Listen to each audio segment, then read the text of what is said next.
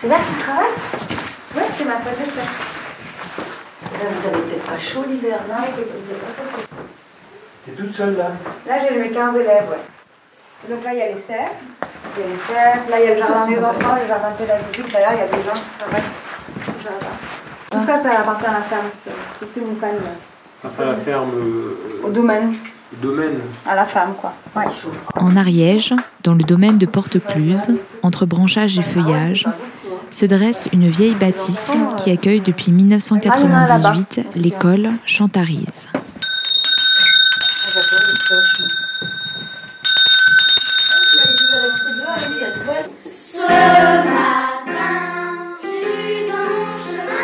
Particulière dans son aspect, elle l'est aussi dans sa pédagogie, puisque cette école suit les préceptes du pédagogue autrichien Rudolf Steiner.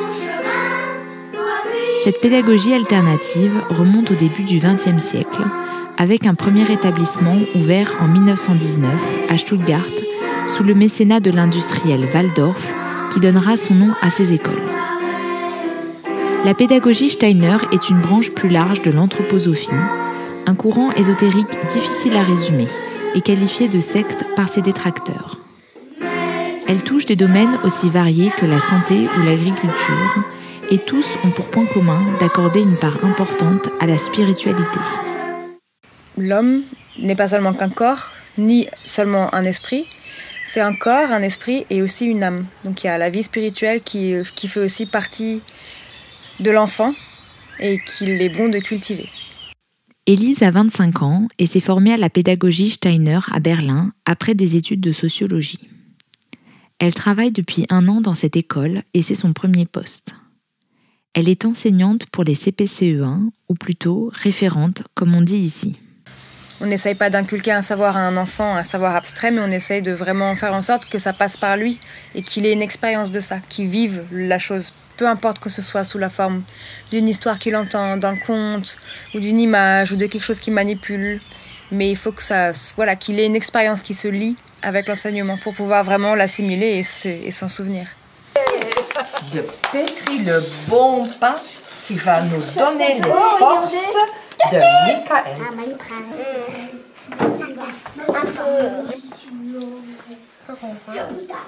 Euh, Brock, est-ce que tu peux chercher aussi une place autour de la table pour que je vais te donner un petit bout? Parce que je ne peux plus. C'est vraiment à vous maintenant de pétrir bientôt le pain. Je le relie à ma propre enfance, même si moi j'ai pas du tout été dans ce monde de la pédagogie. Mais je sais que toutes les choses qui m'ont marqué à l'école, c'est pas nécessairement des choses dont je me souviens avoir lu ou écrit, c'est des choses que j'ai vécues. C'est les voilà les, les excursions, euh, les choses, les bricolages où vraiment on est amené à faire, à entrer en contact avec la matière. Ça c'est, je sens que c'est plus vivant dans ma mémoire que toutes les tous les livres que j'ai lus, les manuels scolaires, les choses que j'ai écrites, les cahiers. Donc on essaye vraiment de faire passer ça par l'expérience. Je pense, Loki, ça va aller pour toi. Pétris le pain avec toutes tes forces. Les forces de la terre. Autre particularité de cette pédagogie, il n'y a ni programme ni manuel scolaire. Les enseignants sont donc considérés comme des pédagogues à qui revient la tâche de concevoir le cours dans son intégralité. Ils sont néanmoins tenus de respecter un plan scolaire, sorte de feuille de route qui définit les différents cycles d'apprentissage, censés répondre aux différentes phases du développement de l'enfant. En allemand, ils appellent ça Epochen, les époques. Bon, ça a été traduit comme ça, période. Finalement, c'est des moments de 3 à 4 semaines où on va se plonger dans un thème. Il faut savoir que dans les écoles Steiner en général, les cours commencent à une certaine heure le matin, et puis les deux premières heures de cours, de 8h à 10h par exemple, c'est le cours principal, avec le professeur principal. Et ensuite viennent les matières annexes, les langues étrangères, la peinture, la musique, le sport, le jardinage, euh, euh, l'atelier bois, voilà, ce genre de choses. Et durant le cours principal, pendant une période de 3 à 4 semaines, voire 2, voire 5, ça, ça dépend vraiment des professeurs et des écoles, on se plonge dans une matière. Donc là, par exemple, moi, je viens de sortir d'une période sur les abeilles, où pendant 4 semaines, on a étudié sous, sous plein de facettes différentes les abeilles. Donc on avait tous les matins 2 heures d'abeilles, si je puis dire, et ensuite notre rythme habituel avec, euh, avec voilà, la peinture, le jardinage, etc. Et l'avantage des périodes, c'est de vraiment pouvoir se relier à un thème et de l'approfondir de jour en jour. L'inconvénient des périodes, c'est par contre pour les enfants qui sont absents pendant longtemps. Parce qu'un enfant qui est malade pendant deux semaines, eh ben, il peut avoir loupé toute une période. Et sur l'année, louper toute une période de maths, par exemple, si c'est la période où on voit les multiplications, ben, l'enfant est largué. Dernière spécificité de la pédagogie, il n'y a pas de notes pendant les huit premières années d'apprentissage et chaque école est donc libre d'évaluer l'élève de la manière qu'elle le souhaite. On a un système d'évaluation qui est très personnalisé.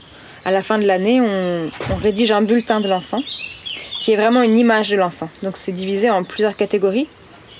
La première, c'est euh, le développement social émotionnel de l'enfant. Comment est-ce qu'il est arrivé en classe? Dans quelle, quelle atmosphère, quelle ambiance? Et puis comment il s'est lié aux autres? Euh, Quel est son contact avec l'adulte, avec l'enfant? À quel point il a confiance en lui? Est-ce qu'il peut s'exprimer? Euh, Est-ce qu'il peut dire ce qu'il pense? Voilà. Comment il interagit avec les autres aussi Est-ce qu'il est capable d'écouter une règle une règle que ce soit dans un cercle de parole ou dans un jeu? Donc voilà, son interaction et son côté vraiment émotion.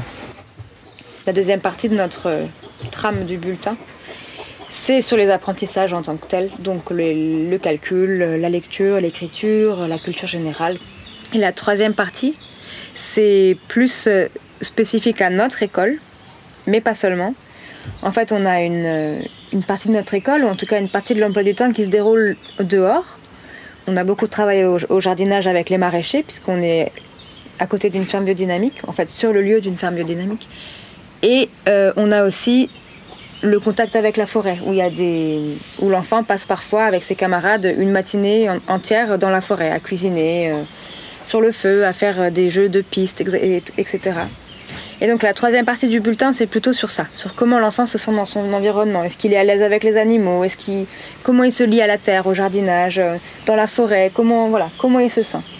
Et puis ça, ça inclut aussi tout ce qui est habilité manuelle. Donc en travaux manuels, comment est-ce qu'il s'en sort en tricot? Est-ce qu'il a bien compris le principe du crochet? Donc c'est vraiment euh, plus euh, sur voilà comment il se lie non pas à l'intellect, mais vraiment à son environnement, au travers de ses mains, au travers de ses sens finalement on essaye de faire une cabane, une petite maison pour les, pour les insectes qu'on a trouvés. Ben, en fait, on met des fougères, après on met de l'argile dessus pour coller les feuilles. Après, ça fait une petite cabane. Mais dans l'école de Chantarise, ce n'est pas seulement l'histoire de la pédagogie Steiner qui se raconte, c'est aussi celle, plus contemporaine, de l'Ariège. Cette région, délaissée par l'exode rural, a été réinvestie après 68 par une vague de néo-ruraux qui cherchaient à y installer des communautés. Les années 90 sont quant à elles marquées par l'arrivée d'Allemands, de Belges et de Britanniques, et on voit aussi à cette époque s'installer des personnes plus précaires qui cherchent à retrouver des solidarités locales le public de l'école, parce que je ne vais pas parler de l'Ariège en général, mais juste du public de l'école, donc des parents qui inscrivent leurs enfants à l'école où je travaille, c'est beaucoup de parents qui n'ont pas d'emploi, ou alors des parents qui sont dans l'agriculture, dans la, dans la médecine alternative, kinésiothérapeute, masseur, euh, ce genre de choses, euh, acupuncture, ou alors des artistes qui peuvent vivre de leur art ici. Chantarise n'est que l'une des 15 écoles Steiner présentes en France sur le millier existant dans le monde. En Allemagne, ces écoles sont reconnues par l'État qui prend en charge 90% des frais de scolarité, ce qui garantit des conditions de travail à égalité avec les écoles publiques. En France, en revanche, les écoles Steiner ne bénéficient d'aucun contrat avec l'éducation nationale. Chantarise a donc le statut d'association et sa seule source de revenus sont les cotisations des parents. Sans les parents, cette école ne pourrait pas vivre. Finalement, déjà rien qu'au niveau financier, c'est les parents qui soutiennent l'école. On n'a pas du tout de subvention d'aucune autre part, ni de l'État, ni de mécènes. Donc voilà, on est dépendant complètement des parents. Et vu qu'on est sous, euh, la forme d'une association de loi 1901, les parents sont des adhérents. Et ils ont euh, voilà, cette posture d'adhérent, de vouloir en tout cas, ou de pouvoir, ou de penser pouvoir changer l'association. Donc moi, je rencontre beaucoup de difficultés avec, des avec certains parents parce que j'ai l'impression que justement, ils n'acceptent pas cette, euh, cette structure qu'est l'école, ou en tout cas cette institution qu'est l'école, même si ça reste une petite école de campagne hors contrat, privée, avec très peu d'élèves. Mais ils ont vraiment envie d'une d'une école parentale, où les décisions seraient prises par les parents, en fait où le professeur serait exécutant de leur volonté. Moi je trouvais très difficile par exemple la problématique des retards. Donc euh, dans ma classe, pendant toute l'année, donc on est quand même à deux semaines de la fin de l'année, on est mi-juin, et depuis début septembre, il y a quelques enfants, 3-4 enfants qui arrivent tous les jours en retard, d'environ 15 minutes, peut-être parfois 20, 25, et les réactions ne sont pas toujours les mêmes. Il y a certains parents qui, qui comprennent et qui se plient à la règle, mais il y a d'autres parents qui voilà, qui réagissent pas, qui se disent oui, mais l'école à 9h ce serait quand même mieux euh, et qui finalement en fait, ne réagissent pas, ne prennent pas l'équipe pédagogique au sérieux. Et donc, moi, c'est, j'ai trouvé très difficile d'intervenir, ou en tout cas d'interagir avec ces parents-là, parce que je me sentais pas du tout prise au sérieux. Pour ma part, c'était beaucoup d'énergie dépensée à communiquer avec eux, que ce soit par mail, en réunion, en réunion privée, par lettre aussi, signée par le conseil d'administration. Donc, vraiment, en essayant de faire comprendre que ça va pas, de d'arriver tous les jours 25 minutes en retard. C'est, c'est pas, pas, pas respectueux, ni pour le professeur, ni pour les autres enfants. C'est pas bon pour l'enfant qui arrive en retard. Il arrive en plein milieu les autres ont commencé. Enfin voilà, il y a des tas de raisons qui font que c'est pas c'est pas négociable en fait pour moi ce genre de choses. Mais les parents font un peu à leur sauce. Et de manière générale, les parents, ou en tout cas certains parents, j'ai l'impression, sont un peu perdus par rapport à l'éducation de leurs enfants. Beaucoup ont été peut-être traumatisés de leur propre enfance et leur propre expérience à l'école, et c'est quelque chose qu'ils ne veulent pas reproduire, justement, cette autorité dont je parlais, cette discipline et cette euh, absence de marge de manœuvre. Et du coup, il y a une tendance, en tout cas j'ai remarqué dans le public de cette école, à laisser une marge de manœuvre qui est, trop grande, trop importante pour l'enfant, et qui en fait n'est plus juste pour lui. Par exemple, une petite fille, euh, qui d'ailleurs fait partie des 3-4 enfants qui arrivent constamment en retard, donc euh, bah, du coup tous les jours depuis septembre, qui n'est pas venue à l'école pendant trois jours. En sortant de la classe à la fin des cours du mercredi, donc de la troisième matinée, où elle n'était pas là, je la vois dans le vestiaire avec sa maman. Donc je lui dis Ah, mais, mais alors, tu, es malade Qu'est-ce qui se passe Tu vas mieux euh, Raconte-moi. Et la maman me dit Ben justement, on aimerait te parler. Donc on retourne en classe, on s'assoit avec la petite fille et la maman. Et la maman me dit En fait, voilà, euh, ma fille ne voulait pas venir à l'école parce qu'elle elle, elle, aime pas du tout sa nouvelle place. Là, vous avez changé de place. Euh, et apparemment, elle est entre, euh, entre Max et Xavier. Euh, et ça va pas du tout. Je lui dis Ah bon, mais alors, mais qu'est-ce qui se passe? Raconte-moi. Est-ce qu'ils est t'embêtent? Est-ce qu'ils te. Qu'est-ce qu'ils font? Est-ce qu'ils t'insultent? Ils te chatouillent Ils t'embêtent? Enfin voilà, dis-moi, c'est important. De... Ça, j'ai vraiment. J'ai pris ça très au sérieux, quoi. Qu'est-ce qui se passe? Et elle me disait Non, ils font rien, c'est juste que. C'est juste que je les déteste en fait, je les aime pas, je les déteste. Donc j'écoute la situation et la maman me demande donc voilà, en fait on venait te voir euh, pour, euh, pour changer de place en fait, pour savoir s'il était possible qu'elle ait une autre place, peut-être à côté de sa copine. Je lui ai dit, ben, s'il y avait eu un vrai problème, pourquoi pas? Mais là, je trouve que c'est pas juste pour les autres. Dans ce cas, tout le monde va me dire, oui, mais moi aussi j'aime pas lui et, je veux être à côté de mon meilleur copain. Donc je suis désolée, je, je, je peux pas te changer de place. Il va falloir tenir encore six semaines jusqu'à Noël et ensuite on va rechanger de place. Et la maman, dont le métier est kinésithérapeute, donc c'est une thérapeute qui travaille avec les énergies passées du corps pour libérer certains endroits, me dit d'accord, euh, mais c'est quand même dommage parce que finalement euh, tout ça c'est des histoires d'énergie et d'aura. Et euh, c'est vrai qu'on ne peut pas s'entendre avec tout le monde. Outre l'interférence des parents dans la pédagogie, ce statut particulier de l'école pose un autre problème, celui de la précarité financière. L'école, rappelons-le, ne vit que sur la base de la cotisation des adhérents, adhérents eux-mêmes précaires pour certains, ce qui réduit la quantité de personnel et alourdit le travail des pédagogues. Elles sont donc obligées de porter plusieurs casquettes dans une forme d'autogestion plus contrainte que choisie.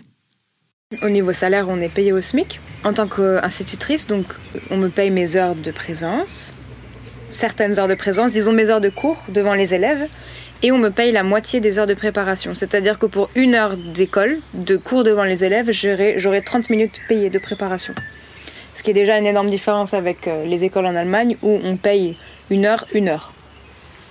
Le reste, en fait, c'est que du fait que l'organisation générale et la gestion de la structure est si compliquée, on est forcé en tant que pédagogue, même si on ne veut pas, on est forcé de s'impliquer et je dis forcé pas par les personnes mais par la force des choses, de s'impliquer dans la gestion.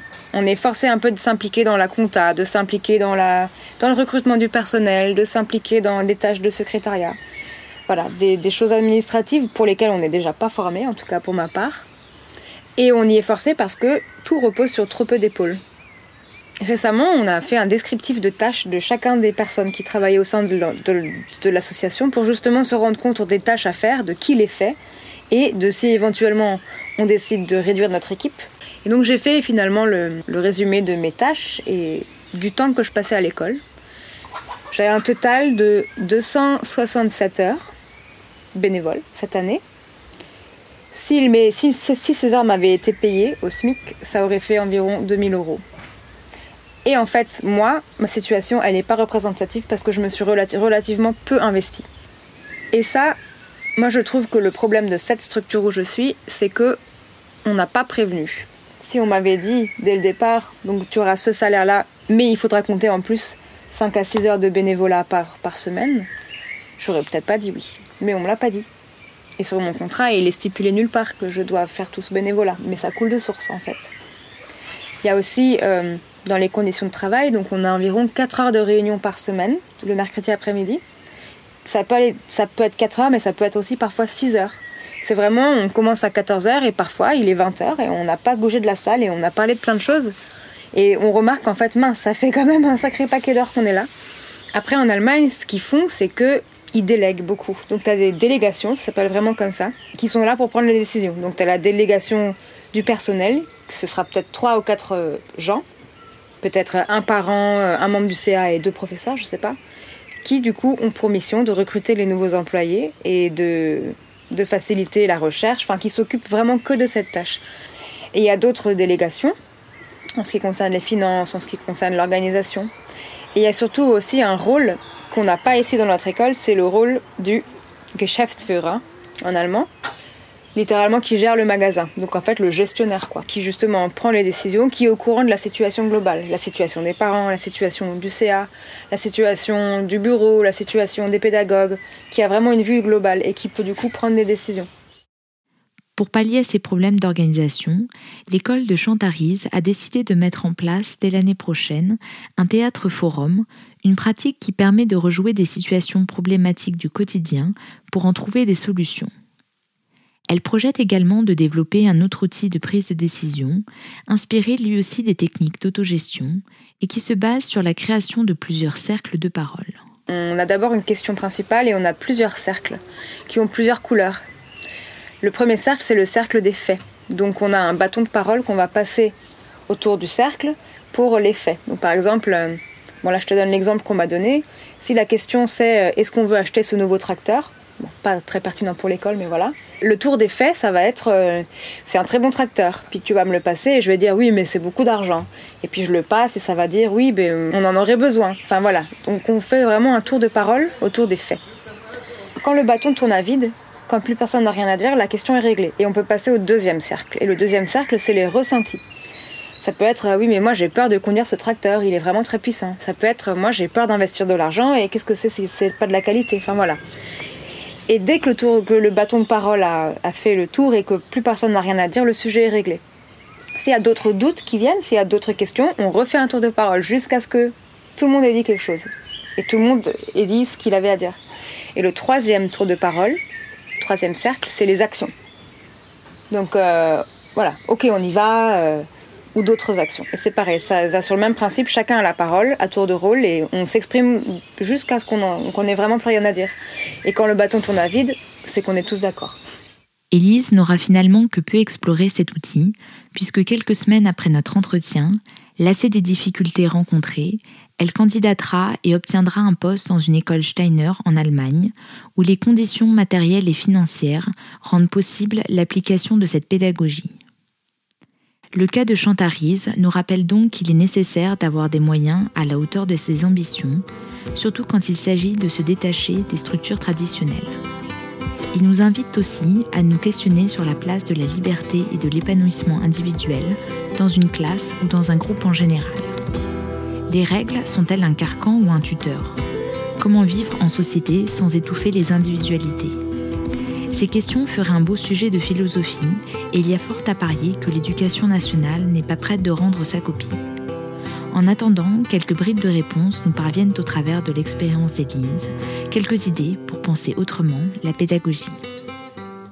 Les règles du vivre ensemble, elles sont importantes. Qu'est-ce que ça veut dire se respecter? Euh, alors au-delà d'arriver à l'heure, ça veut dire parler bien et ne pas, ne pas blesser l'autre, euh, faire attention à l'autre, attention au matériel, attention à l'atmosphère. Ça, c'est des choses qui en fait coulent de source pour moi maintenant et c'est pas des choses contre lesquelles je me rébellais en tant qu'enfant. Les règles absurdes, c'était ces mêmes règles du vivre ensemble mais poussées à l'extrême. C'était l'autorité qui venait de haut. C'était on se levait dans notre chaise quand un adulte venait en classe en signe de respect, comme si l'adulte était vraiment euh, supérieur. Oui, des règles qui maintenant me paraissent absurdes et qui vraiment ne sont pas justifiées, en fait, ou en tout cas qui pour moi ne sont pas entendables. Je pense qu'on peut respecter l'autre sans avoir euh, à faire un geste de soumission comme ça. Et finalement, j'essaie toujours de faire en sorte que les règles que j'instaure dans la classe, elles aient un sens et que le sens soit aussi expliqué aux enfants et que ce soit ok.